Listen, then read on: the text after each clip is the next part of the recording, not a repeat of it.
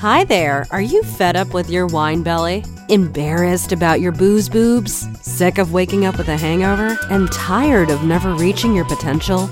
Welcome to Sober Sassy Life, the podcast for women who are looking for more out of life than the evening rendezvous with the Chardonnay. Let's banish the wine witch for good. Here's your host, Jackie Elliott.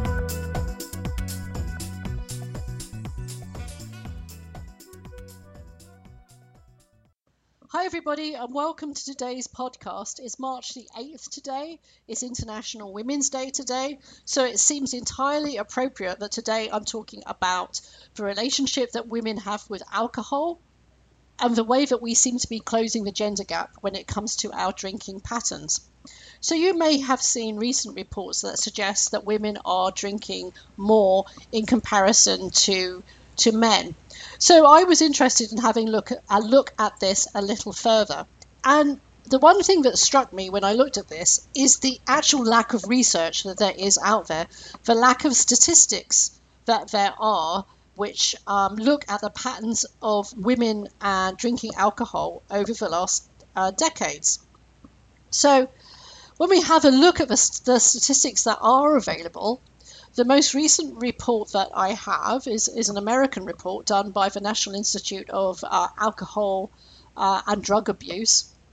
Uh, and in the decade between 2002 to 2012, the percentage of women reporting that they are drinking increased from 45% to 48%. And in that same period, men reported uh, that the percentage of men reporting that they were drinking actually fell to about the mid 50s from 60%.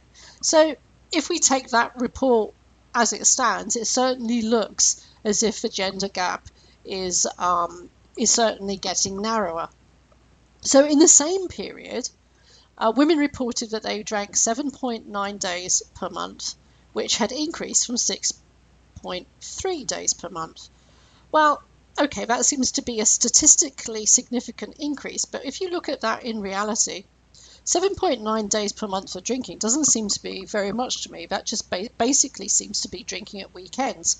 So when you start to look at the statistics and really uh, compare that with your own reality or my own reality, it doesn't seem to make much sense. Um, certainly, when I was drinking, I was drinking f- most days per month, um, and you and I was drinking, I was certainly drinking a lot. And it seems to me that in my sphere, anecdotally, and all around me, women are drinking far more than 7.9 days per month.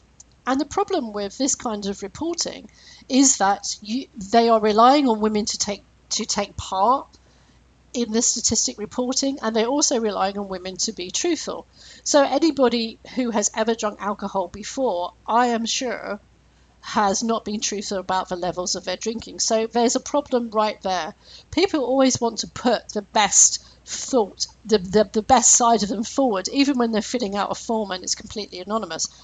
So, really, given that this is the only statistics, it doesn't it, it doesn't seem very representative of uh, women and drinking, even though the whole feeling is that women are indeed drinking more than they ever have before. Now, arguably, you could say, well, that's a good thing. You know, we're not stuck at home behind closed doors. Um, men have always drank what they wanted to, and this is just freedom of choice. We are just exercising our equal right to consume what we want. And in one sense, that's completely true. No one seems to um, condemn us anymore about drinking. But on the other hand, this doesn't seem to be the objective of the women's movement. When we talk about equality, we're, uh, I think for me, I certainly thought about equality in terms of positive things, uh, about being able to go out and um, and and have great careers, to be represented in boardrooms on an equal basis uh, with with men, to earn the same wages for doing the same job. Basically, when we think about the way that our ancestors chained themselves to uh, to, to railings in order for us to get the vote, and women marched in uh, the 1970s and burnt their bras and were the object of um, derision and criticism and insults uh, for they they did that in order that we could have a better experience. I don't know that women basically burnt their bras just so we could sit on the couch and get hammered every night. But anyway, put that to one side. I was interested to go back and see exactly how we got here. So I went right back to uh, looking at when wine became a popular drink because I think that most of us can agree that wine really has become a woman's drink. It certainly is the the uh, the alcoholic beverage of choice.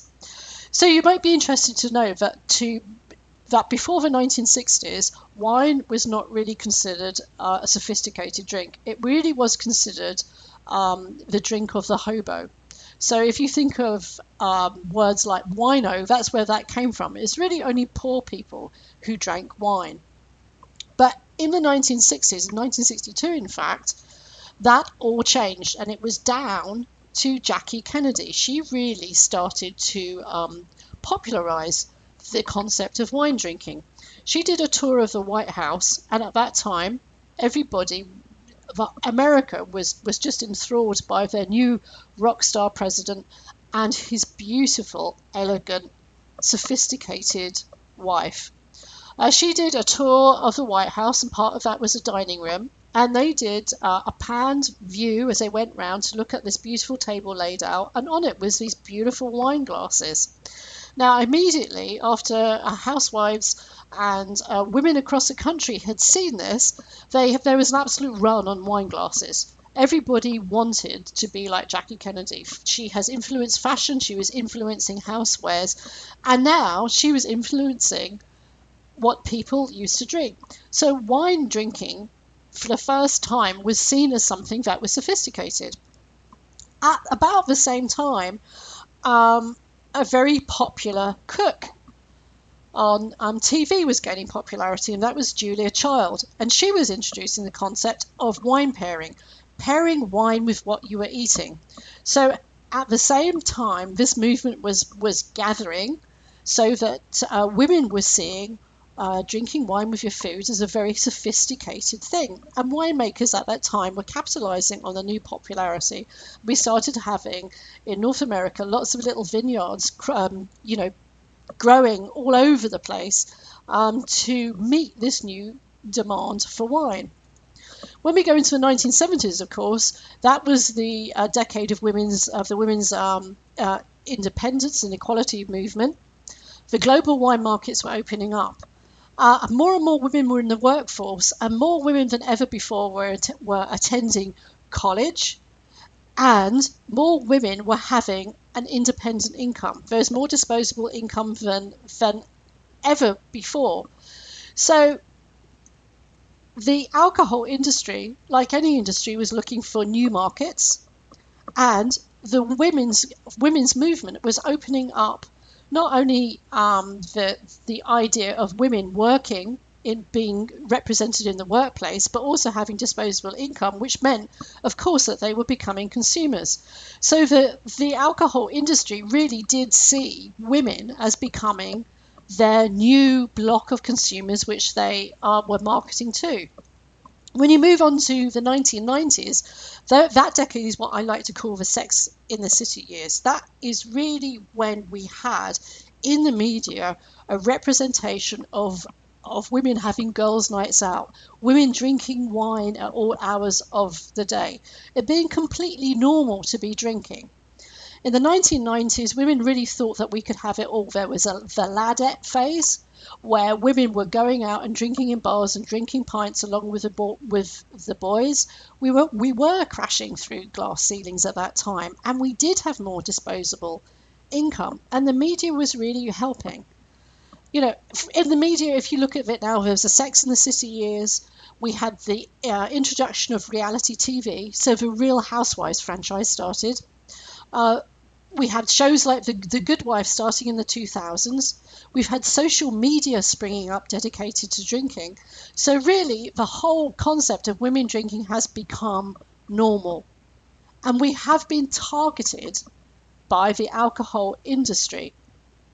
Whether they created the market or whether they took advantage of the women's movement to create a new market, that is arguable.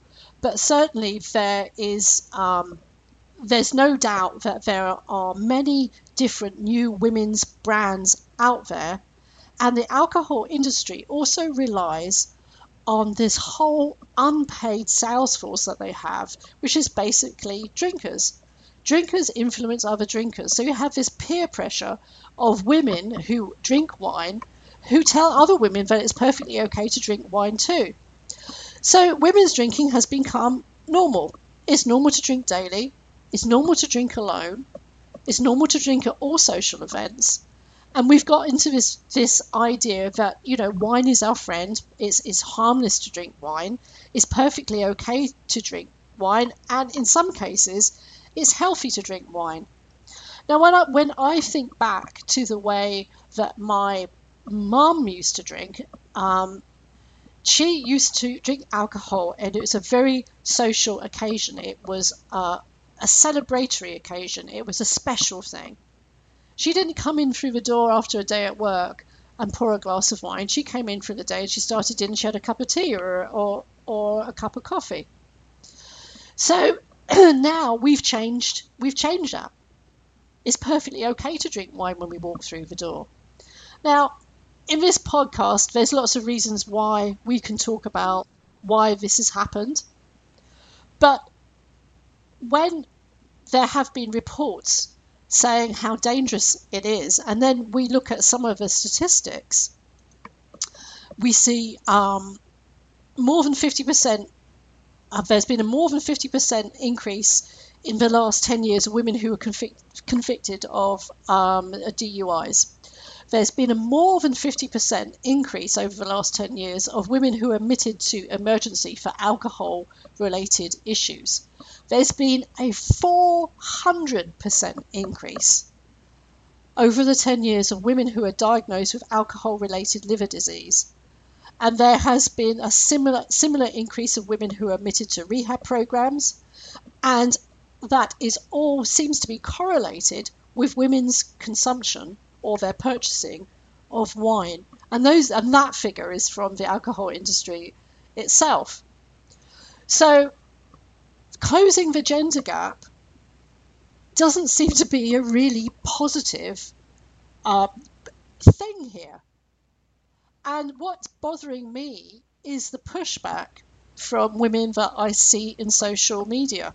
Recently, the, the Center for Disease Control in the United States issued a, a warning to women who were even thinking about getting pregnant, or if there is even a chance of them getting pregnant, to really be very careful about what alcohol they were drinking. At the same time, we had the chief medical officer in the UK warning women that every time they poured a glass of wine, they should start thinking about cancer. And the same public health warning was uh, given in Canada where the message that the Canadian government wanted to get out was that alcohol wasn't, you know, isn't just not harmless, it's actually dangerous. And some of the reaction from this on social media was really alarming. Some of the messages that I got from um, that I saw posted by women were along the lines of, "Oh my God, it's my only vice, and they want to take that away from me as well." There was a very, very big pushback from um, so called feminists in the States reacting against the message from the Center of Disease Control that somehow this was an anti feminist thing to put out a warning about alcohol damaging your unborn child. And this seems to me crazy because I have always thought about the feminist movement as you know looking after women, looking out for their best interests, making sure that they can live life to their full potential, making sure they have choices. And sure, drinking alcohol is a choice, but it should be a well informed choice, and there should be some acknowledgement of the consequences of drinking alcohol. So, when we talk about closing the gender gap, on this day, on International Women's Day, This is not something that I think that we should be proud of. I think it's something that we should be really, really worried about. Because as I said before, I don't think that women in the 70s burnt their bras from this. I'm pretty sure that this wasn't the idea that uh, women had when they chained themselves to railings for us to get the vote. I don't think any of those women who worked hard to elevate women's rights really anticipated that the area where we were making most progress was to getting hammered. I don't think they anticipated, instead of seeing us in boardrooms, they saw us really well represented at bars. Because that for me isn't isn't feminism. That for me is us being manipulated by the alcohol industry, which, by the way, is completely male dominated. So today, on this day, which is dedicated for women, as we're holding our hands out across the world and um, really giving our positive vibes and working working for women's equality everywhere, just think about putting the bottle down. Just thinking about saying to, to women, do you really think that this is the best use of our potential? So I want you to have a great International Women's Day. Thank you very much for listening, and I will talk to you again tomorrow.